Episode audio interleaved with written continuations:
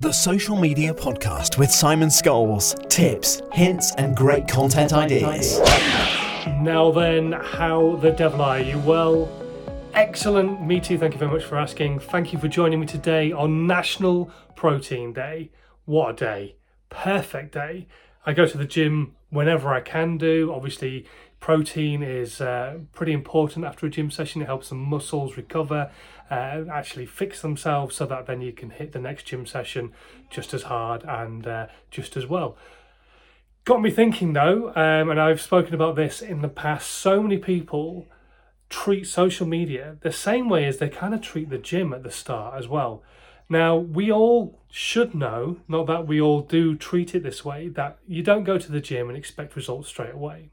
Some people do expect results really, really quickly, but you can't expect results really, really quickly in the gym. You wouldn't go to the gym, work out for just one hour, and expect to leave looking like Arnold Schwarzenegger when he did in The Predator or when he won Mr. Universe. So, why would you treat any other aspect of your business in the same way? We know going to the gym is going to take hard work and patience. And that is the same for many different things in our life, including social media. You wouldn't expect to put one tweet out and get loads and loads of business or have a huge audience from that one tweet. Now, you might fluke it by mistake and somebody might retweet it who's got a huge audience and you get put in front of loads and loads of people who follow you. But the chances of that are fairly slim to none. What it's more than likely going to take on social media is lots of consistent hard work and plenty of patience. So you need to treat your social media growth organically the same way as you would treat going to the gym. You wouldn't expect results straight away. In fact, you wouldn't re- expect results with within the first three or four weeks.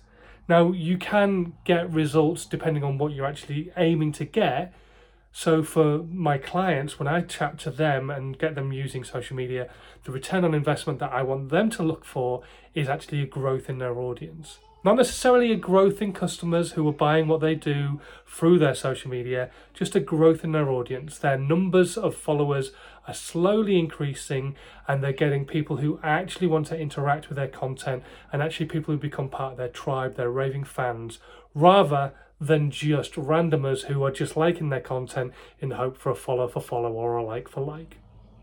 So I want you to think seriously about your content and your social media channels and how much patience and hard work and consistency are you willing to put in because it's not going to happen quickly 12 24 36 months is how long it's going to take for you to build a good strong organic audience. You can slowly but surely see those numbers going up very, very quickly, but you want to get to that point where you feel you have a big enough audience so that when you talk to them, they're listening and you could potentially sell to them as well.